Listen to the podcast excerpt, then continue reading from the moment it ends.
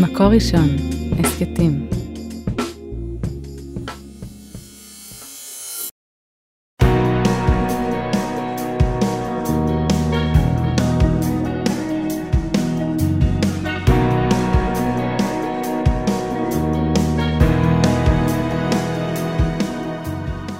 שלום הרבנית שירה מרילי מירביס. שלום הרבנית חמוטל שובל. פרשת מצורע. אז אנחנו עכשיו נמצאות בלב של חומש ויקרא, וחומש ויקרא הוא בלב חמשת החומשים. ואני חושבת שמעבר לעובדה ספרותית חמודה, שיש כאן משהו שהוא במרכז, אפשר גם לחשוב על זה, מה זה אומר שאלו הנושאים שאנחנו מדברים עליהם בגרעין של החומשים שלנו. באמצע של האמצע. בדיוק. אז אני, אה, יש לי כל מיני בעיות עור. ומפעם לפעם אני הולכת לרופאת עור, יש לי רופאת עור מופלאה, אנחנו ביחסים קרובים. ו, ולפעמים היא אומרת לי, "מ, משהו בכתם הזה לא נראה לי, והיא חותכת חתיכה. זה לא נורא כמו... נשמע ש... כיף. כן, זה לא נורא כמו שזה נשמע. ואז אה, לפעמים עושים ביופסיה, כדי לראות שה... שהכל בסדר, או שצריך לחתוך קצת יותר. ויש את השלב הזה, שבו אני מחכה לתשובה. זאת אומרת, כשאני יושבת בבית, יש לי כזה... אם, אם אה, זה יום טוב פלסטר קטן, אם זה פחות טוב פלסטר גדול, ויש לי, אני מחכה לגזר הדין. וכש- והכי אני אוהבת את התגובות של אנשים שפוגשים אותך במכולת עם נכון. תחבושת על המצח, כן. ואומרים לך, מה? מה קורה? נפלת לשידה? כן. זהו, אנשים, אנשים לא לשאול שאלות, חברים, זה לא נעים לנו. או שהם רוצים להיות אמפתיים, תחשבי על זה בצד הטוב. מקסים, אז תחשבו על משהו אחר להגיד. זהו, וכשקראתי את הפרשה, ושיש את המצורע שהוא הולך לכהן, ואז הוא עושה לו סוג של הסגר, והוא אומר לו, אני אבוא עוד שבוע לראות את הכתם, מה מצב הכתם. אני מאוד מתחברת לזה, זאת אומרת, למצב הביניים הזה, שיש לך איזשהו, אה, איזושהי בעיה בעור, וכולם רואים את זה. זהו, זה לא משהו שאפשר אה, להסתיר. והכהן אומר לך, שנייה, בוא ניקח את הזמן ונראה לאן זה מתפתח. וזה יוצר מצב נפשי מאוד מורכב, אנחנו תכף נדבר על למה זה קורה, למה יש צרת, אבל ה- ה- אני מתעכבת רגע על השלב ביניים הזה, שבו בודקים אותך מה המצב שלך. אני מאוד מבינה את, ה, את הפחד ואת חוסר האונים של המצורע.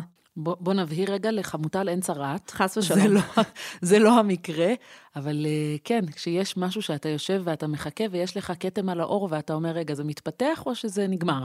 מה, איפה, איפה זה עומד? וגם בניגוד לימינו אנו, בזמנם זה היה וואחד סיפור להיות עם צרת. זה לא רק העניין הפיזי, זה גם העניין הנפשי, זה גם העניין ההלכתי. כן. האם אני מצורע? כמה זמן זה ייקח לי? הקישור הישיר הזה בין זה שיש לי פריחה על האור לבין זה שכולם יודעים שמשהו במערכת יחסים שלי עם הקדוש ברוך הוא כנראה לא מדויק, כאן, שאין את הקישור הזה היום. כן. אז uh, יש לנו הרבה נושאים בפרשה. נכון, אז הפרשה שלנו באמת ממשיכה את אה, פרשת תזריע משבוע שעבר, והיא מדברת גם על דיני טומאה וטהרה. בחלק הראשון אנחנו ממשיכים לדבר על הדינים של הצרעת, ואחר כך איך אפשר להיטהר מן הצרעת והקורבנות שהמצורע צריך להביא. אחר כך יש לנו תיאור של צרעת הבית, ובחלק האחרון, grand finale, טומאת הזב, הזבה, קרי ונידה. אה, כשהיינו חולים בקורונה, אני והאיש ואחד הילדים, באמת כמות הטלפונים שהיינו מקבלים מה healerים, מרפאים, אנרגיות, אה, תבשילי כורכום למיניהם, שכנים, חברים. ובאמת כולם מכוונות טובות, ואני מודה מקרב לב לכולם, אבל באמת כמות שמן צמחי המרפא שקיבלנו לפתח ביתנו הייתה באמת מפתיעה. אני חשבתי שאני בסך הכל צריכה אקמול ו- ופשוט קצת לנוח, אבל היה הרבה אנשים שחשבו ששמן אורגנו על המצח, זה מה שיעזור, או לשתות שמן כורכום, תבליות למיניהם וכל מיני דברים מאוד מיוחדים ומגניבים. זה לא רק פיזי, גם נפשי, נכון? אמרו לכם. נכון, וכל הזמן אמרו, תחשבי טוב, תדמייני איך הווירוס יוצא לך מהגוף, תדמייני, כל פעם ד... מין דמיון מודרך של איך הגוף מנצח, איך הכדוריות בעצם בועטות את הווירוס החוצה ומוציאות אותו לבחוץ. ועשיתי השתדלות, אני מודה שעשיתי השתדלות, אני לא יודעת מה עזר, ברוך השם החלמנו. אני לא יודעת מה מתוך כל זה עזר. אז, אה, אז בפרשה, בפרשות שלנו אין, אין קורונה, אבל אני חושבת שיש הרבה אה, קשר אה, גוף נפש. זאת אומרת, יש לנו גם את דיני היולדת, וגם אנחנו מדברים על, על צרעת, שהיא מחלה שאפשר להגיד שאולי היא פסיכוסומטית קצת, נדבר על זה, ועל מצורע, על אדם ש, שההתנהגות שלו, או הפנים יוצא החוצה, שזה משהו שהוא הוא קשה לנו מאוד, ומורכב ונורא מעניין, וגם דיני טומאה. זאת אומרת, התורה מדברת על הכל, על השולחן, up front, אה, וזה לא פשוט לאדם המודרני לשמוע על אה, הפרשות גופניות, אנחנו מכל דיני טומאה הגדולים והמסועפים, נשארנו היום רק עם דיני נידה. אה, של אישה נשואה. נידה וזבה, בעצם. נידה וזבה, כל השאר די אה, התמסמס, אבל זה, זה מעניין לפגוש את זה, ככה... אני חושבת שהמערכת הזאת של מערכת של דיני טומאה וטהרה היא מופלאה, וחשוב מאוד מאוד ללמוד אותה ולהבין גם את ההשתלשלות ההלכתית שלה, איך בעצם הגענו פה מפרק ט"ו בספר ויקרא, איך הגענו למה שקורה היום במערכת הטומאה וטהרה כמו שאנחנו מכירים אותה, וזה נושא כבר לפודקאסט אחר. וגם אבל, מה, אה, מה המשמעות של זה? זאת אומרת, מה בדיוק. המשמעות של לקיחת אה, המצב הפיזי של האדם, אם זה אה, אדם שיש לו איזשהן הפרשות גופניות, ואם זה אדם שיש לו מחלה אה, על העור, אה, אפילו, בבית. אפילו על הבית, ומה זה אומר אה, ברמה הרוחנית, מה זה מסמל?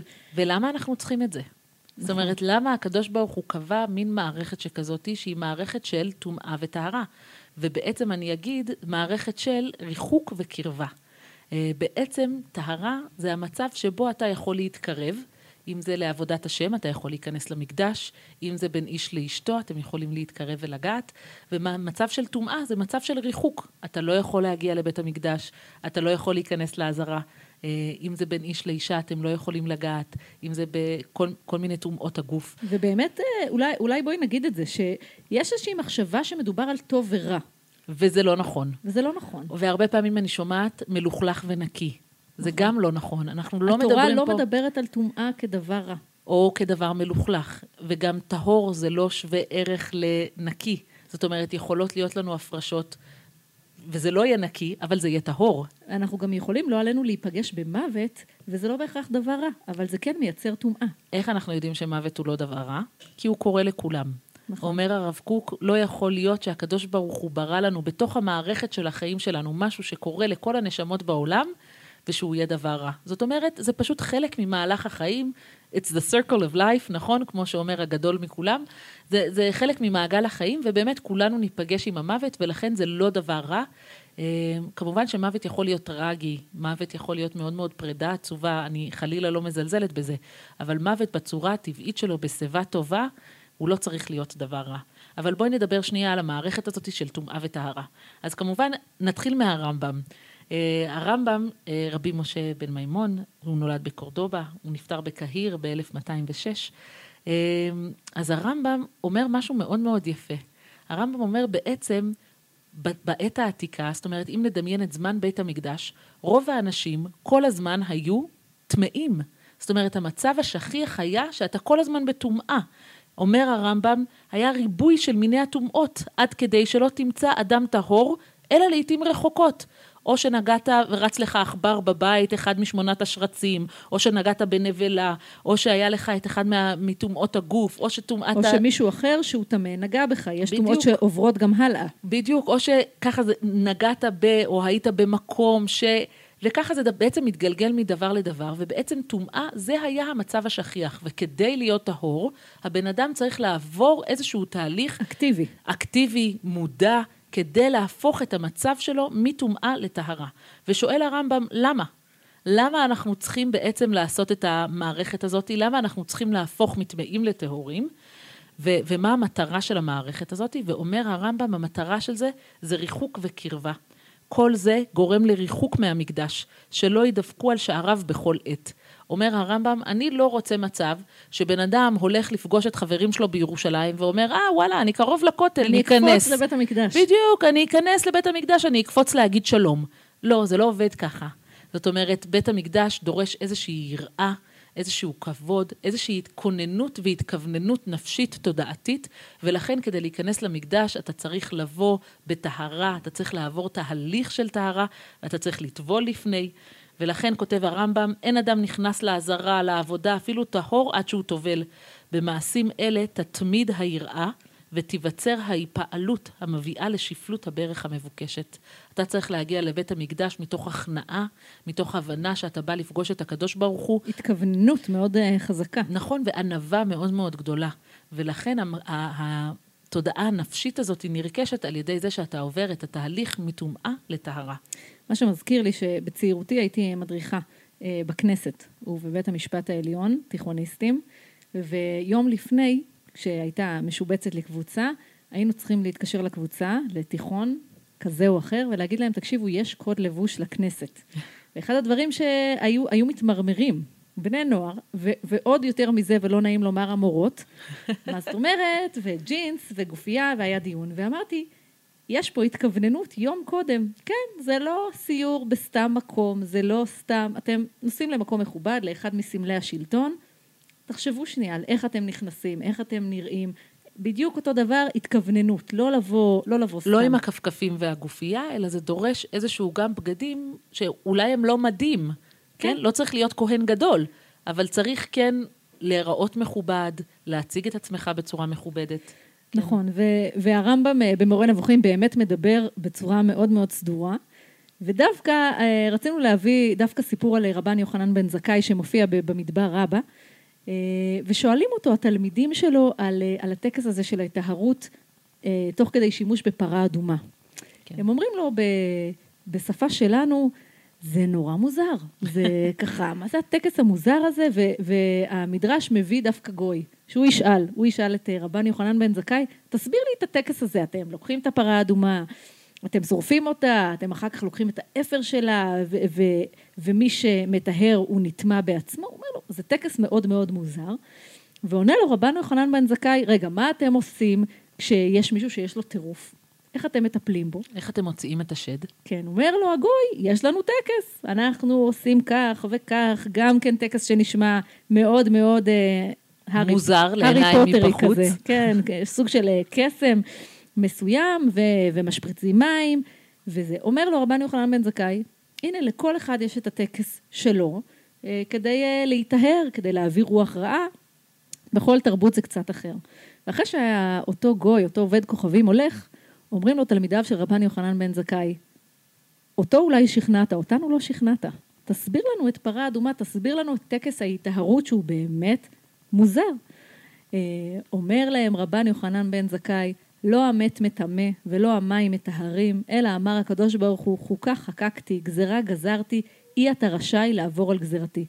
אומר רבן יוחנן אה, בן זכאי לתלמידיו, אני הסברתי לו הסבר ברמה מסוימת, ולכם אני אומר שחוקי הטומאה וטהרה הם גזרה, הם ככה. צריך להיות איזשהו, אה, איזשהו הבדל בין הטמא לטהור, משהו מאוד מאוד ברור שמעביר אדם ממצב כזה למצב כזה, ואני לא יכולה להסביר לכם, זו גזרה. זאת אומרת, השאלה היא טובה, אבל אנחנו לא בהכרח יכולים להבין את התשובה. זאת אומרת, לא בהכרח יש תשובה שאנחנו יכולים להיות שלמים איתה. זה לא אומר שלא ניסו לענות על זה במהלך כל הדורות. כן. גם הגמרא במסכת נידה בעצם מנסה להבין, אז למה? למה אנחנו צריכים את הימים האלו שבהם אסור לנו להתקרב, אם אנחנו זוג נשוי ואם אנחנו, ברוך השם, בקדושה, בונים בית ביחד, למה אנחנו צריכים את הימים האלו שאנחנו לא מתקרבים אחד לשני? ובעצם הגמרא אומרת שהתורה נותנת לנו טעם לטומאת נידה, כדי שיהיה לנו התחדשות. כדי שיהיה לנו שמחה לחזור ולשוב להיות ביחד, ובעצם, בעצם, כדי שתהיה חביבה על בעלה כשעת כניסתה לחופה. זאת אומרת, איך אנחנו מצליחים לייצר התרגשות וחשק ושמחה אחד בשני לאורך שנים, בעזרת השם, של נישואים ושנים של שגרה, וכבר באמת אנחנו מדברים על הדבר הזה של איך אנחנו יוצאים התרגשות בתוך שגרה, על ידי זה שאתה מרחיק ומקרב. אתה אומר, שנייה, עכשיו יש כמה ימים שאתם נפרדים, ואז כשאתם חוזרים בעצם אתה יוצר געגוע. וגעגוע זה דבר משמעותי. געגוע, בעצם יש בזה את המילה לגעת, גע, נכון? ואתה אתה אומר, רגע, שנייה, כדי לייצר את הגעגוע, אל תיגע. תלך שנייה טיפה אחורה, תייצר את הגעגוע הזה, ואז בחזרה מתוך הגעגוע יש פה התחדשות. אני חייבת אה, להסתייג קצת אה, כן. מ- מה, אה, מהדיון הזה במסכת נידה, כי, כי יש זוגות שזה פחות עובד להם, ויש זוגות שה, שהדינמיקה הזאת פחות טובה להם. אה, וזה זה כמו שיש ילדים שכשאבא נוסע לחו"ל, אז ההתרגשות היא נהדרת כש, כשהוא חוזר והם מתרפקים עליו, ויש ילדים שהגעגוע שזה שובר אותם. שובר אותם, קשה להם מאוד. ואני אומרת שכשלומדים מסכת נידה, אז יש הרבה דברים אה, לא פשוטים שצריך לבלוע, ואני חושבת ש, שזה טוב כ, כהסבר על אה, ריחוק וקרבה, אבל אני אומרת שזה אולי לא לכולם. אני חושבת שאולי זה לא נכון תמיד. כן. זאת אומרת, יש לי, אני רק על עצמי לספר ידעתי, אני גם מדריכת כלות, ואני תמיד אומרת את זה, ואני אומרת, אל תיבהלו אם אצלכם זה לא ככה, כי לא תמיד זה ככה. נכון. זאת אומרת, יש תקופות בחיים שבאמת הריחוק והקרבה הזאת היו נכונים לנו, ויש תקופות בחיים שבהם הריחוק והקרבה הזאת היו קשים לנו עד מאוד, ובאמת כל תקופה של החיים, עם הילדים, עם ההריונות והלידות, וכל שלב של החיים ועם מה שהוא מזמן לנו, וההתמודדות שהוא מזמן לנו, זה באמת לא תמיד אה, מנחם אותי, התירוץ הזה שהגמרא מביאה, אבל אני כן מבינה את, ה, את הצורך הזה לייצר געגוע. אני בכל מקרה, אני, אני מסתכלת על זה בהשתאות, על הטומאה והטהרה, על ההתכווננות הנפשית ש, שהם היו מצויים בה. כל הזמן להיות מודעים באיזה מצב אנחנו נמצאים, במה נגענו, על מה ישבנו. זאת אומרת, יש פה מודעות גופנית שהיא, שאנחנו באמת לא חווים אותה היום, אנחנו לא חיים בתודעה כזאת. אז אין לנו את כל המערכת הזאת של דיני טומאה וטהרה, אבל אולי מה שאנחנו צריכים לנסות וללמוד דווקא מהפרשות האלו, זה שפעם כן הייתה את כל ההתעסקות הזאתי, והיא הייתה ממש יומיומית וממש מקיפה את החיים שלהם, ואולי מה שאנחנו צריכים לשאוב מזה, זה את השיוויתי השם לנגדי תמיד. זאת אומרת, המטרה של כל המערכת הזאת של טומאה וטהרה זה להיות באיזושהי מודעות איפה אני ביחס לקדוש ברוך הוא. אני יכולה להתקרב עכשיו לבית המקדש, אני לא יכולה להתקרב עכשיו לבית המקדש, מה אני צריכה לעשות כדי שאני אוכל להתקרב, ובעצם כל הזמן הרצון הזה לקרבה בעבודת השם שלי. ואולי אין לנו את כל המערכת הזאת, ברוך השם, של טומאה וטהרה היום, ואין לנו את בית המקדש לצערי, אבל כן, יש לנו את היכולת להיות בתודעה של איפה בעבודת השם שלי אני בוחרת להתקרב, ואיך אני בוחרת לייצר תודעה של הקדוש ברוך הוא מול העיניים שלי ביום-יום. עכשיו, אה, הפרשה באמת מעלה את אה, מחלת הצרעת, שגם אותה אנחנו לא חווים היום. ברוך אבל, השם. ברוך השם. אבל אה, את דיברת קודם על הקורונה ועל קשר בין גוף נפש. אז אני אגיד לך מתי חוויתי קשר גוף נפש באמת הכי חזק שיש. אנחנו אה, לומדות אה, הלכה יחד, ו... ואנחנו נבחנות במבחני הלכה. ובאחד המבחנים הכי גדולים שלנו על... אה, מסכת שבת. מסכת שבת. אה, למדנו יום ולילה, ממש. זאת אומרת, בסמוך למבחן ישבנו ולמדנו יום ולילה, ואני זוכרת את ה... אה, אימצתי את העיניים, זאת אומרת, הייתי יושבת בלילה וקוראת את החומר ואת הסיכומים, ושוב פעם את החומר ושוב פעם את הסיכומים. כי תמיד הם מדפיסים את זה באותיות מאוד מאוד קטנות, בלמטה שמה של הטור שולחן ערוך. נכון, נכון. אותיות מאוד קטנות. ואז יום לפני המבחן קמתי בבוקר, והייתה לי דלקת בעין, שעורה, ב... באמת בגודל של כדור טניס. ומעולם וה... לא חוויתי קשר גוף נפש כל כך חזק. הייתי בכזה מתח, כן. ובכזה לחץ, ופשוט הגוף שלי אמר, אני לא יכול יותר, די. וזה יצא ממש בצורת חולי. ו, ובאמת, יש דיון על, על מחלת הצרעת. האם זאת מחלה ברמת ש... דלקת גרון, דלקת ריאות, מחלה שהיא מחלה מחלתית, פיזית. או שהיא באמת תופעה פסיכוסומטית ממש ממש יוצאת דופן. אז, אז הרלב"ג אומר לנו, צרעת היא מחלה ככל המחלות. זאת אומרת, היא צריכה ריפוי בעזרת תרופות, ו, ואפילו הרלב"ג אומר, תראי איזה יופי, לפני המון זמן, צריך בידוד. כדי שלא, שלא אה, תדביק, אה, חולה צרעת לא ידביק אחרים, ו, ובעצם תפקיד הכהן הוא רק לאבחן את המחלה ולהחליט איפה יש נגע ואיזה בידוד צריך, והוא לא מרפא. אה, פעולת ההיטהרות של החולה היא נעשית בכלל אחרי שהוא התרפא, אבל, אבל זה בעצם תפיסה שאומרת שזה ממש מחלה רגילה. ובעצם כנגד התפיסה הזאת, האברבנל חושב בדיוק הפוך. האברבנל אומר, הצרת היא לא מחלה, אלא היא נגע. ככה גם אנחנו מתייחסים אליה בחומש. והנגע הוא לא תופעה טבעית, אלא זו תופעה ניסית לחלוטין. ובגלל שזו תופעה כזו ניסית, גם הריפוי שלה הוא לא צריך לבוא בדרך הטבע. זאת אומרת, אם היית לוקח שתי אקמול לצרעת, אני לא יודעת, אבל כנראה שזה לא היה עובד. זה לא שאלה של אקמול יכול לרפא. אה, כי הריפוי הוא לא בדרך הטבע, אלא בדרך נס. ולכן, כשמישהו היה חולה בצרעת, לא אמרו לו, לך לחפש את המרפא המקומי, אלא לך אל הכהן, שהכהן הוא, הוא בעצם הקשר שלנו אל הקדוש ברוך הוא, הוא איש הדת שלנו, הוא לא הרופא שלנו. גם כן האברבנל אומר שהעובדה שיש לנו צרעת שהיא לא רק צרעת בגוף, אלא צרעת הבית, וזה יכול לבוא בחפצים ובכלים ובבגדים, זאת אומרת בדומם, גם זה מעיד על זה שזה משהו ניסי לחלוטין, שלא דורש רפואה ברמה הגופנית, כמו שאומר לנו הרלב"ג, אלא להפך, זה דורש פה הבנה שהצהרת היא באה לבטא משהו בקשר שלנו אל הקדוש ברוך הוא. אה, אני גם באמת חושבת שרוב הפרשנים וגם הדעת נוטה לכך שבאמת מדובר במחלה יוצאת דופן ולא במשהו אה, שגרתי. אה, המדרש במדבר רבה מדבר על כך שממש רבי יהודה הלוי, בא רבי שלום, מסביר למה בן אדם חולה בצרעת. הוא אומר, הצרעת באה באופן ישיר על קללת השם ועל גילוי עריות ושפיכות דמים ועל לשון הרע, והוא אפילו אה, מחלק את המילה, הוא מסביר ממש את, ה, את החילוק ה, ה, של המילה עצמה, הוא אומר כשאדם צר עין ואינו משאיל את כליו, הקדוש ברוך הוא משלח צרעת בביתו, הוא מוציא כליו לחוץ, והבריות רואות. איך אני אוהבת את זה? צרעת, צר עין, צרות עין. זאת אומרת, זה לא דלקת גרון, זה לא אה, אה, אבנים בכליות, זה משהו באמת מאוד מאוד מיוחד, איזשהו אה, אה, משהו שמכריח את האדם להתמודד עם החיצוניות, כי כולם רואים. צרת הבית, כולם רואים את הבית. כשיש לך צרת בגוף, מוציאים אותך מן המחנה. זאת אומרת, יש משהו בחוץ שלך שמאוד מאוד אה, מחצין את הפנימיות, זה מאוד מאוד קשה. וכאן גם יש לנו את הפרדוקס הכי גדול, כי בעצם צרות עין, או המקום הרע הזה שאתה נמצא בו הוא כל כך כל כך חמור, והעונש עליו שהוא צרעת הוא כל כך חמור, מצד שני, כולם חוטאים בזה, נכון? זאת אומרת, זו תכונה נורא אנושית, אה, כל כך אנושית שאפילו לא עלינו, משה רבנו דיבר רעה על עם ישראל בסנה, הן הם לא יאמינו לי, ואומר שמה...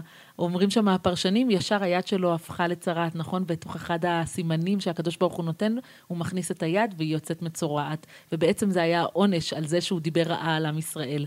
מרים, אחות משה שדיברה עליו רעה, קיבלה צרעת. זאת אומרת, מצד אחד זה נורא נורא חמור, הרמב"ם במשנה תורה בהלכות דעות מסביר לנו כמה לשון הרע ורכילות וצרות עין, כמה הם חמורים, כמה אנחנו צריכים להיזהר בהם.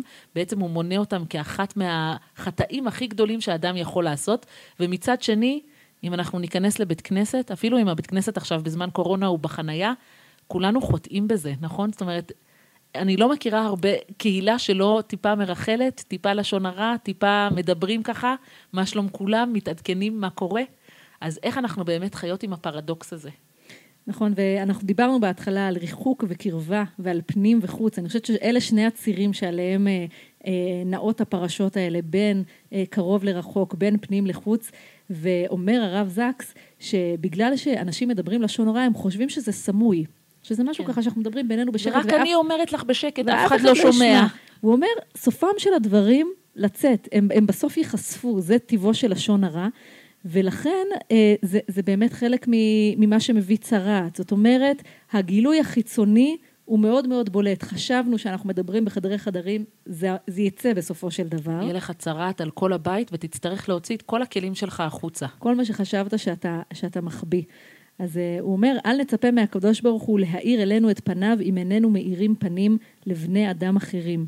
אז אני חושבת ש, שהפרשות האלה קוראות לנו להתבוננות על מתי זמן מתאים לקרבה, מתי זמן מתאים למרחק, מה ראוי שיהיה בפנים, מה ראוי שיהיה בחוץ, ומתי מתהפכים בין הפנים לחוץ. ואיך אנחנו בעצם משמרים את הקשר הזה בין הגוף לנפש, במיוחד כשאנחנו רוצים לדבר על עבודת השם שלנו.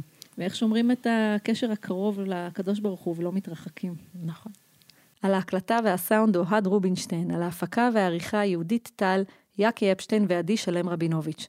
תודה רבה למאזינים. את הפרק הזה, כמו את שאר פרקי הסדרה והסכתים רבים נוספים, תוכלו למצוא באתר מקור ראשון, בשורת ההסכתים של מקור ראשון, בספוטיפיי, באפל מיוזיק וגם בגוגל. שבת שלום. שבת שלום.